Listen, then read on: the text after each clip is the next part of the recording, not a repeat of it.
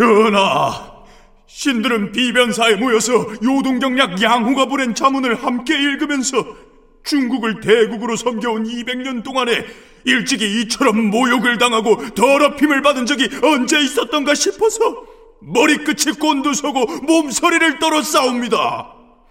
신들은 중국 조정의 죄를 짓기보다는 차라리 주상전하께 죄를 짓는 것이 낫다고까지 생각하여 싸웁니다. 주상전하, 양경략에게는 다시 정중하게 자문을 작성해서 회답을 하시고 지금 북경으로 가고 있는 진주사 박정길에게 사람을 보내서 당장 행차를 멈추고 되돌아오게 하시옵소서.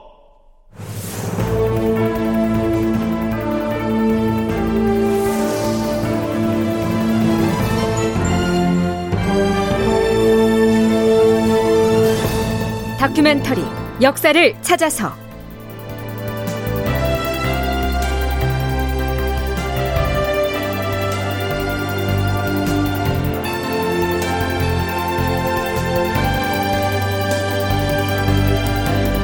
제 1111편. 국왕보다 사대가 먼저다. 반목하는 신하들. 극본 이상락. 연출 황영선.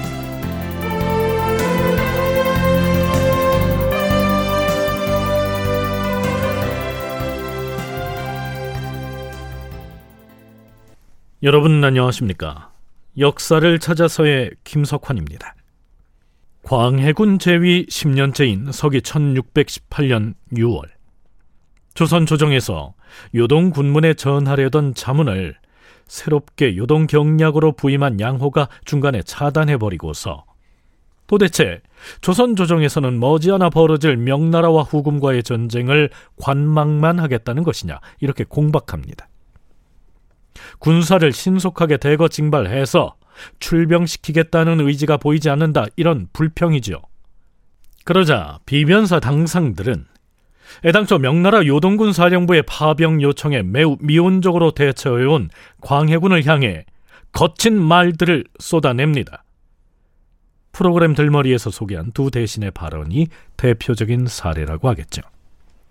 자, 그렇다면 요동 경략 양호가 조선 국왕이 요동 군문에 보내는 자문을 자의적으로 차단해 버리고서 다시 작성해 오라며 돌려보낸 것은 조선과 중국 간의 외교 관례상 이 월권이 아니었을까요? 이 점에 대해서는 고려대 한국사 연구소 장정수 연구교수의 얘기 먼저 들어보시죠. 양호가 장문을 그냥 아무 근거 없이 차단했다기보다는 자기가 출관할 때, 그러니까 사내관에 나올 때 받았던 성질을 보여줍니다. 직서죠. 보여주는데 그 안에 뭐라고 썼냐면 연락 북관 고무조선이라고 써 있었습니다. 그 동참시켜라는 얘기잖아요. 근데 이 문제의 핵심은 뭐냐면 이거를 비변사 당상들은 아 결국 출병은 황상의 뜻이다.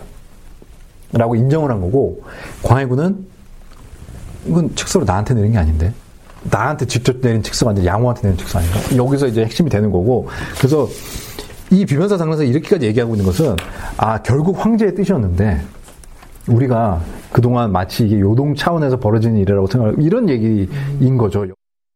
그러니까 양호가 황제께서 나를 이번 전쟁을 지휘할 경략으로 임명하시면서 직서를 내리셨는데 그 직서에서 조선을 고무하라라고 하셨으니 이는 곧 조선의 군사 징발에 관한 일체의 일을 나에게 맡긴 것이요. 이런 명분을 내세우면서 조선의 사신이 지참한 자문을 사전에 검열하는가 하면 마음에 안 드는 대목을 고쳐 쓰도록 돌려보내는 등의 간섭을 했던 것이고요. 반면에 광해군은 아무리 조선이 중국의 제후국이라고는 하나 조선의 국왕은 황제가 직접 내린 직서에 따라서만 움직인다. 다른 관리를 통해서 간접적으로 전달된 명령은 따를 수가 없다. 이렇게 이렇게 항변할 여지가 있는 것이죠. 자, 한 가지 정리하고 넘어갈까요? 장정수 교수의 얘기 중에 양호가 산해관을 나올 때라는 표현이 있었는데요. 실록에서도 산해관을 나왔다 또는 산해관으로 들어갔다 이런 표현이 자주 등장합니다. 아예 산해관을 나온다는 말을 줄여서 출관한다 라고도 하죠. 한국학중앙연구원에서 발간한 민족문화 대백과 사전에서는 이렇게 풀이하고 있습니다. 산해관은 중국 하북성에 위치한 도시로서 전통시대의 중국으로 진입하는 관문이었다. 중국인들은 중하와 오랑캐를 구분하는 기준을 만리장성으로 삼았다. 문명과 비문명을 가르는 기준이 만리장성이었던 만큼 만리장성 내부, 즉 산해관의 안쪽을 관내라 하고 바깥을 관외라 불렀다. 이 관문을 들어서야 중화의 나라인 문명의 세계로 들어선다는 관념을 갖고 있었다. 중국을 왕래했던 조선의 외교 사절 역시 중국의 수도인 북경으로 들어가기 위해서는 반드시 산해관을 통과해야 했다. 조선의 사신들에게 산해관은 중국의 규모와 제도를 짐작할 수 있는 상징적인 건축물이었다. 산해관은 이런 의미를 지니고 있었지요.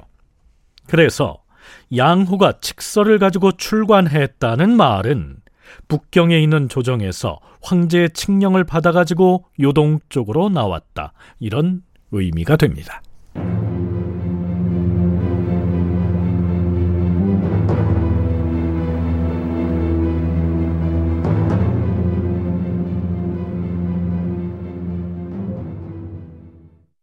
자, 그런데요. 양호가 요동 군문에 보내는 자문을 도중에 차단해서 반려한 직후에 조선 조정에선 새로운 논쟁거리가 등장합니다. 비변사 대신들이 황제에게 전해질 주문을 지참하고 북경을 향해 가고 있던 주문사 박정기를 당장 소환하라고 목소리를 높인 것이죠.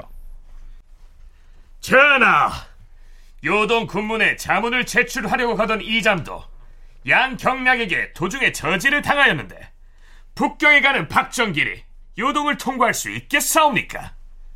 박정길이 지참한 주문에는 우리 군사가 전장에 나가지 않고 국경에 머물게 해달라는 내용이 들어있사옵니다. 그러니 양경락이 그걸 읽는다면 저지되지 않을 가능성은 정말로 희박하옵니다. 그러하옵니다. 서로 양경락이 통과를 허락해서 보내준다 하더라도 좋은 의도로 보내는 것은 아닐 것이옵니다. 차라리 황제에게 주문을 직접 갖고 들어가게 해서 혹독한 탄핵을 받도록 하려는 뜻이 아니겠사옵니까? 전하께서는 승문원으로 하여금 요동 군문에 보내는 자문과 양 경력에게 회답하는 자문을 급히 작성해서 며칠 안으로 보내도록 하시고 또한 선전관을 급히 파견해서 박정길의 행차를 정지시키도록 하시옵소서. 그런데요. 경략 양호가 요동 군문에 보낼 자문을 도중에 차단했다는 소식이 처음 알려졌을 때에는 별 말이 없던 광해군이 북경에 주문을 갖고 가는 박정길의 소환 문제가 나오자 버럭 화를 냅니다. 어떤 일이든 기회를 놓치면 후회해도 소용이 없게 된다. 요동 군문에서 처음 자문이 왔을 때 곧바로 북경의 사신을 신속하게 들여보냈더라면 어찌 오늘과 같은 난처한 일이 벌어졌겠는가? 황제에게 진주문을 전하는 일은 오직 우리나라의 안타깝고 절박한 사정을 보고할 목적으로 하려는 것이었다. 그때 박정길에게 성절사의 임무까지 겸하게 해서 송아처럼 급히 북경으로 보냈더라면 지금 이런 걱정은 할 필요가 없을 것이다. 과인이 비변사의 수차에 걸쳐 하교를 했는데도 경들이 그때마다 과인의 뜻을 저지하였고 그렇다면 사신을 바꾸어서 보내겠다고 했음에도 또다시 행차를 정지시키라고 청하지 아니하였던가? 도대체 그 의도가 무엇인가? 요동 군문의 자문을 보낼 때 황제에게 가는 사신도 함께 출발시켜서 우리나라의 어려운 사정을 직접 호소하려고 했으나 당신들 비변사의 반대 때문에 지체됐다는 얘기입니다. 광해군은 그때 북경에 보내는 사신을 송화처럼 급히 보냈어야 한다. 이렇게 말하고 있는데요. 비상시에 봉화대에 불을 피워서 비상 신호를 보내듯 움직였으면 도중에 차단되는 일은 없었을 것 아니냐. 이렇게 불만을 토로하고 있는 것이죠.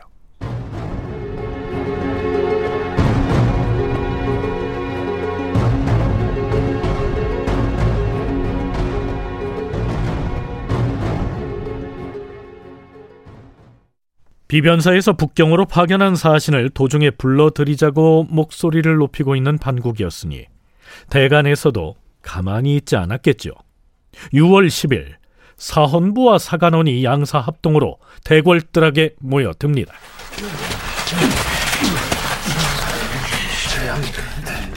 전하!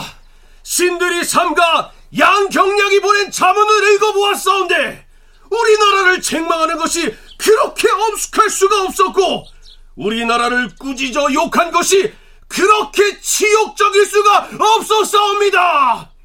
200년 동안 선대 임금들께서 중국을 대국으로 섬겨왔사온데 오늘에 이르러 그 대의가 없어지고 말았사옵니다. 주상 전하, 이는 실루 간원의 책무를 맡은 신들이 처음부터 전하께 강력하게 간장하지 탓으로 끝내 오늘과 같은 부끄럽고 욕된 일을 끼치게 되었사옵니다. 신들의 직무를 제대로 수행하지 못한 죄를 어떻게 면할 수 있겠사옵니까? 전하!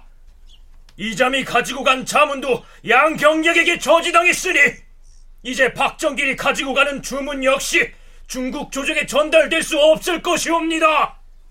설령 북경에 전달된다 하더라도 오히려 중국 조정의 탄핵이 분분하게 일어날 것이니 이후 일어날 갖가지 난처한 일은 장차 헤아릴 수가 없게 될 것이옵니다. 진주사 박정길의 사행을 중지시키시옵소서. 진주사 박정길의 사행을 중지시키시옵소서. 그대들의 의논은 크게 잘못되었다. 만일 훈련되지 않은 우리나라 농부들을 오랑캐 소굴로 밀어넣는다면 오히려 중국 군대의 위험을 손상시킬 것이 분명하다. 만약 우리 조정에 충성스러운 사람들이 있어서 진주사를 급히 보내자는 과인의 말에 찬동을 했더라면 어찌 오늘과 같은 난처한 일이 벌어졌겠는가? 예전부터 나라의 중요한 일을 황제에게 진주한 일이 한두 번이 아닌데 어찌 유독 이 일에 대해서만 이렇듯 의심하고 두려워하고 시끄럽게 떠들어댄단 말인가? 과인이 요즘 몸이 아파서 조용히 조섭하는 중이니 다시는 이렇듯 번거롭게 소란 피우지 말라. 광해군이 참아왔던 분노를 쏟아놓는 장면입니다. 나라고 할 말이 없는 줄 아느냐. 이런 심사가 읽히죠.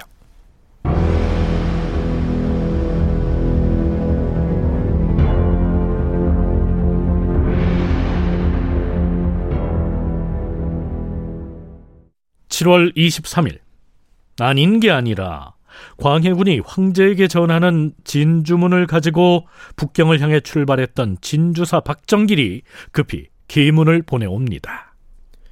전하, 신 박정길이 아뢰옵니다.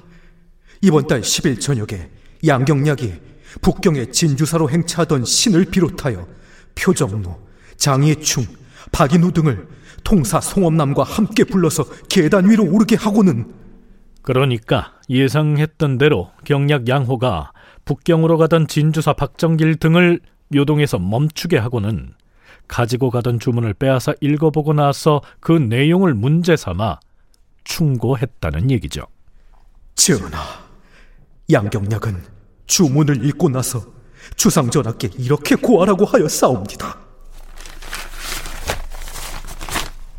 조선국 주상 전하, 박정길이 지참한 주문을 자세히 읽어보니 이런저런 얘기들을 장황하게 적어놓고 있으나 문제는 조선에서 병사를 징발하는 것을 썩 즐겁게 여기지 않는다는 데 있습니다.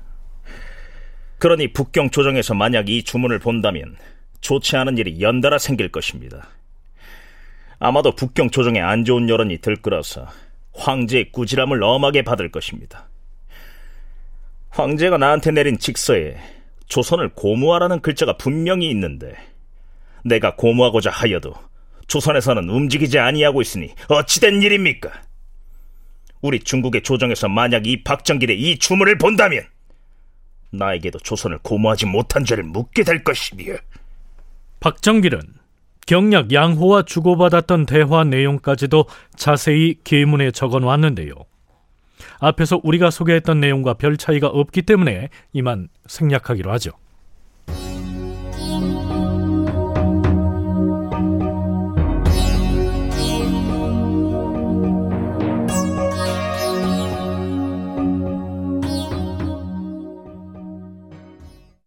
시간을 두 달쯤 건너뛰어서 그해 9월 17일 황제의 생일을 축하하기 위해서 파견됐던 성절사 윤휘가 황제의 칙서를 가지고 북경으로부터 돌아옵니다. 윤휘는 주문사 박정길과는 다른 길로 돌아서 갔기 때문에 도중에 양호의 제지를 받지 않고 북경에 들어갈 수가 있었죠.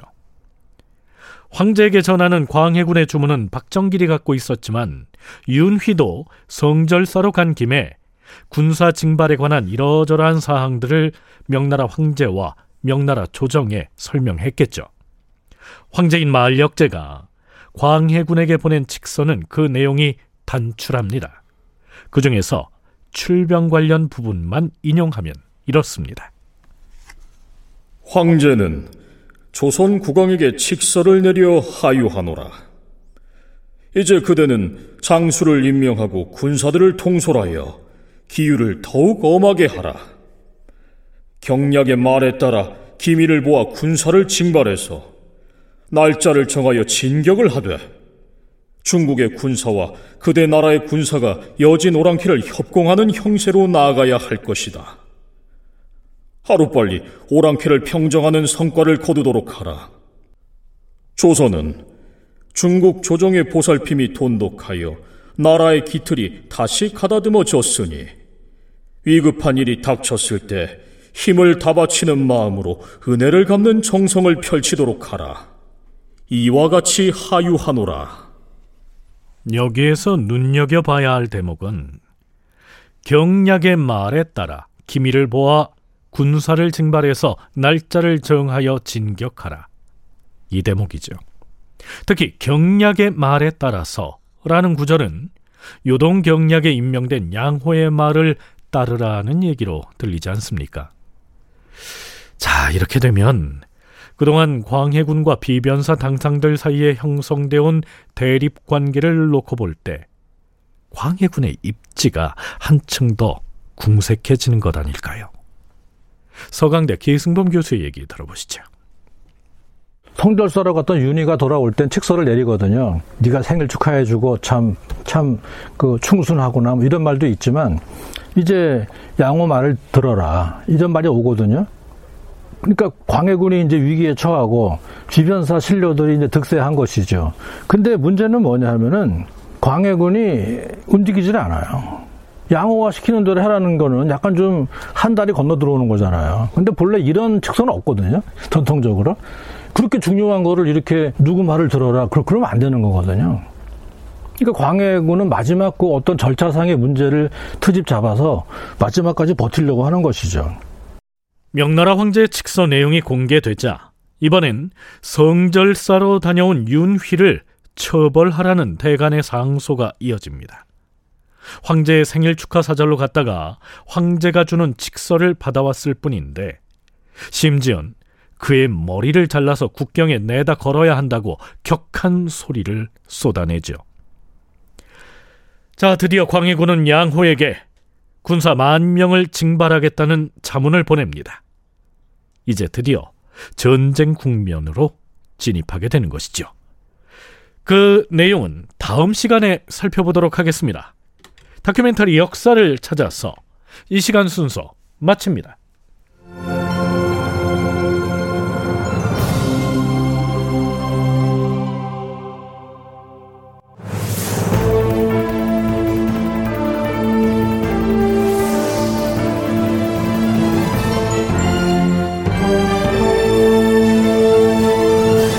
다큐멘터리 역사를 찾아서 제 1111편 국왕보다 사대가 먼저다 반목하는 신하들 이상락극본 황영선 연출로 보내드렸습니다.